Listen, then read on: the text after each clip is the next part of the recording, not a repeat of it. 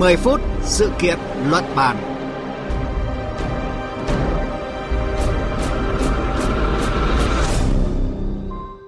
Kính chào quý vị và các bạn đang nghe chương trình 10 phút sự kiện luận bàn của Đài Tiếng Nói Việt Nam. Thưa quý vị, tình trạng thiếu lao động đang phổ biến ở nhiều quốc gia và khu vực trên thế giới trong bối cảnh toàn cầu đang nỗ lực phục hồi kinh tế xã hội trong giai đoạn hậu đại dịch COVID-19.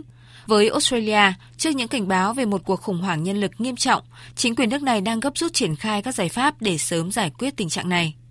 Chúng tôi có cuộc trao đổi với phóng viên Việt Nga, thường trú Đài Tiếng nói Việt Nam tại Australia để cung cấp thêm góc nhìn cùng quý vị.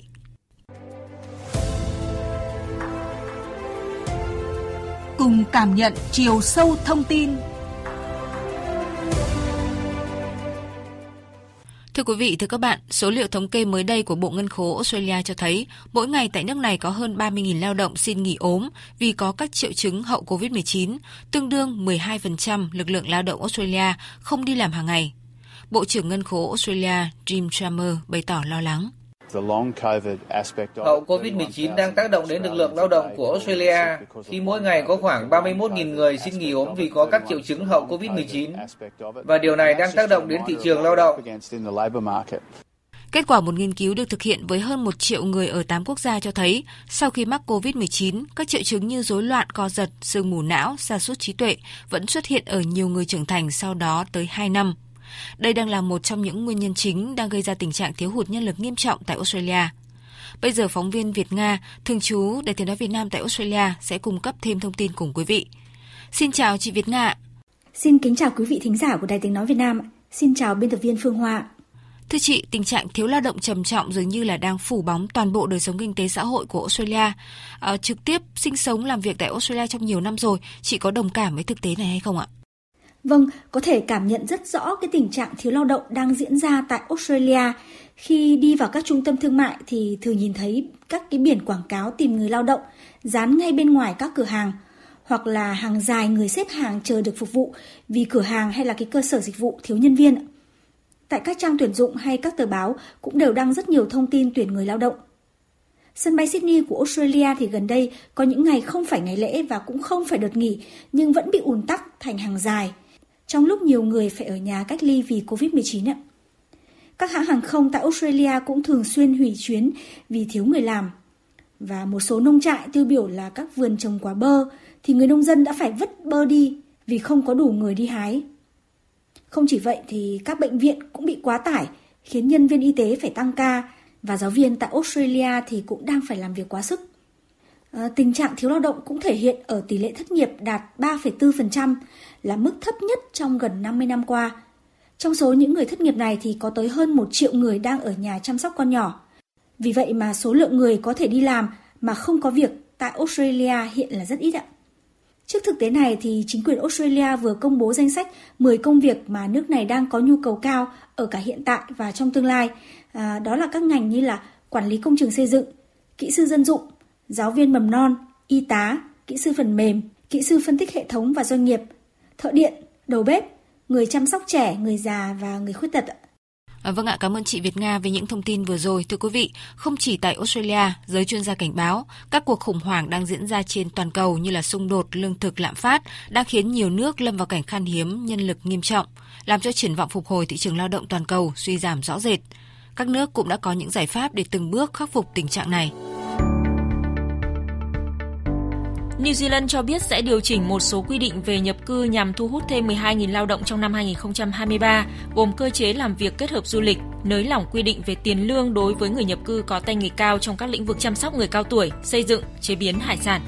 Hàn Quốc mới đây cho biết sẽ đẩy nhanh quá trình nhập cảnh cho lao động nhập cư, thông suốt các thủ tục hành chính, tăng cường hỗ trợ cho 5 ngành công nghiệp gồm có nông nghiệp, sản xuất cơ bản, lương thực, vận tải và đóng tàu. Để khắc phục tình trạng 50% công ty thiếu nhân công, chính phủ Đức đang thúc đẩy cải cách luật nhập cư để thu hút lao động có tay nghề cao. Dự kiến nước này sẽ cho phép hơn 130.000 người nước ngoài đang gặp vướng mắc về pháp lý có cơ hội được định cư lâu dài tại nước này. Theo số liệu của chính phủ Mỹ, hơn 10 triệu vị trí cần tuyển dụng đang bị bỏ trống, trong khi chưa đến 6 triệu người đang tìm kiếm việc làm. Tuy nhiên, tình trạng khát lao động dự báo sẽ hạ nhiệt khi Cục Dự trữ Liên bang Mỹ Fed tiếp tục tăng lãi suất để kiềm chế lạm phát trong khi chính phủ chấm dứt các chương trình trợ cấp hào phóng buộc nhiều người Mỹ phải quay trở lại tìm việc làm. Vâng thưa quý vị, cùng chung tình cảnh thiếu hụt lao động nhằm tăng nguồn cung nhân lực cho thị trường trong nước, chính quyền Australia thời gian qua cũng đã đưa ra nhiều giải pháp như nới lỏng quy định thu hút người lao động nhập cư hay sinh viên quốc tế. À, trở lại với phóng viên Việt Nga, thưa chị, cụ thể những giải pháp đó của chính phủ Australia như thế nào ạ?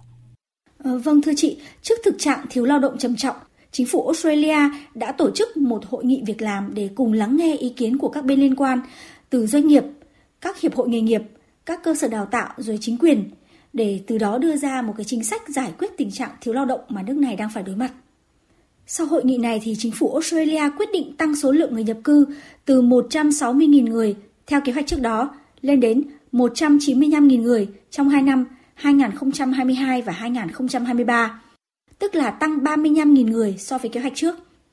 Và 73% trong số này, tương đương với hơn 142.000 người sẽ được nhập cư vào Australia theo diện lao động tay nghề. Cùng với đó thì Australia cũng sẽ kéo dài thời gian được ở lại làm việc của các sinh viên quốc tế để bù đắp vào sự thiếu hụt nguồn lao động hiện nay. Theo đó thì sau khi tốt nghiệp đại học, sinh viên quốc tế có thể ở lại 4 năm thay vì 2 năm như trước đó. Trong khi những người tốt nghiệp thạc sĩ có thể ở lại 5 năm thay vì 3 năm như trước. Còn đối với một số người có học vị tiến sĩ tại Australia thì thời gian sẽ là 6 năm. Bên cạnh đó thì chính phủ Australia cũng tài trợ toàn bộ học phí cho 180.000 suất học nghề cho người dân nước này trong năm 2023 để khuyến khích người lao động trang bị những cái kỹ năng làm việc mà thị trường đang thiếu hụt. Không chỉ vậy thì Australia cũng sẽ chi hơn 36 triệu đô la Australia để đẩy nhanh tiến độ cấp thị thực nhập cảnh. Trước thực tế, việc xét duyệt thị thực nhập cảnh tại Australia hiện đang rất chậm trễ do thiếu nguồn nhân lực. Vì vậy, việc bổ sung thêm nguồn chi sẽ giúp nước này thuê thêm người xét duyệt hồ sơ thị thực để cho người lao động nước ngoài có thể nhanh chóng nhập cảnh và bắt tay vào làm việc trong thời gian sớm nhất có thể. À, vâng thưa chị, trong bối cảnh tình trạng thiếu nhân lực vẫn tiếp diễn phức tạp, theo giới quan sát thì liệu những cái giải pháp này đã đủ để giúp Australia từng bước thoát khỏi khủng hoảng lao động hay chưa thưa chị ạ? Vâng, với việc gia tăng số lượng lao động nhập cư thì rõ ràng là trong năm nay và năm tới thì Australia sẽ có thêm 195.000 lao động. Đáng lưu ý là trong 35.000 lao động được bổ sung thì 34.000 người sẽ được cấp thị thực vùng để đến làm việc trong ngành nông nghiệp tại các trang trại trồng cây và các cơ sở chăn nuôi. Số liệu thống kê trước đó của Australia cho thấy là chỉ có khoảng 16% sinh viên quốc tế ở lại nước này sau khi kết thúc thời gian học. Tuy vậy, khi cho phép sinh viên quốc tế có thể ở lại Australia lâu hơn để làm việc, thì nước này hy vọng tỷ lệ này sẽ tăng lên đáng kể để đóng góp vào cái lực lượng lao động tại Australia. Thủ tướng Australia Anthony Albanese cho rằng là thị trường lao động tại nước này rất dễ bị tổn thương vì phụ thuộc vào nguồn lao động nước ngoài tạm thời. Vì vậy, thay vì việc mở cửa cho lao động tạm thời thì chính quyền của ông tập trung vào việc củng cố thị trường lao động bằng cách gia tăng số lượng lao động nhập cư dài hạn để đảm bảo rằng là Australia có lực lượng lao động ổn định, có kỹ năng đáp ứng nhu cầu của thị trường. Và đây là biện pháp dài hạn chứ không phải là biện pháp tạm thời nên được trông đợi có thể giúp nước này giảm sự phụ thuộc vào nguồn lao động thời vụ bấp bênh hàng năm. Vâng ạ, cảm ơn chị Việt Nga về những thông tin vừa rồi. Vâng thưa quý vị, nhiều lao động ở các nước đã không quay lại thị trường việc làm kể từ khi làn sóng COVID-19 đầu tiên năm 2020 vì nhiều lý do. Hàng triệu người đã chọn phương án ngừng làm việc do lo lắng về sức khỏe và đã tích lũy đủ tài sản để rời khỏi thị trường lao động. Hàng triệu người khác cũng đã xin nghỉ công việc trước đây để tìm kiếm những vị trí hấp dẫn hơn, điều kiện làm việc tốt hơn. Trong khi đó, các cuộc khủng hoảng đan xen hiện nay cũng đang khiến cho công cuộc phục hồi kinh tế xã hội và thị trường lao động sau đại dịch trở nên mong manh và bất định hơn. Và Australia cũng không phải là ngoại lệ. À, tất nhiên, các giải pháp của chính quyền nước này cũng sẽ cần phải có thời gian để kiểm định được hiệu quả. Tới đây thì chương trình 10 phút sự kiện luận bàn cũng xin dừng lại. Cảm ơn quý vị và các bạn đã quan tâm lắng nghe. Xin chào và hẹn gặp lại.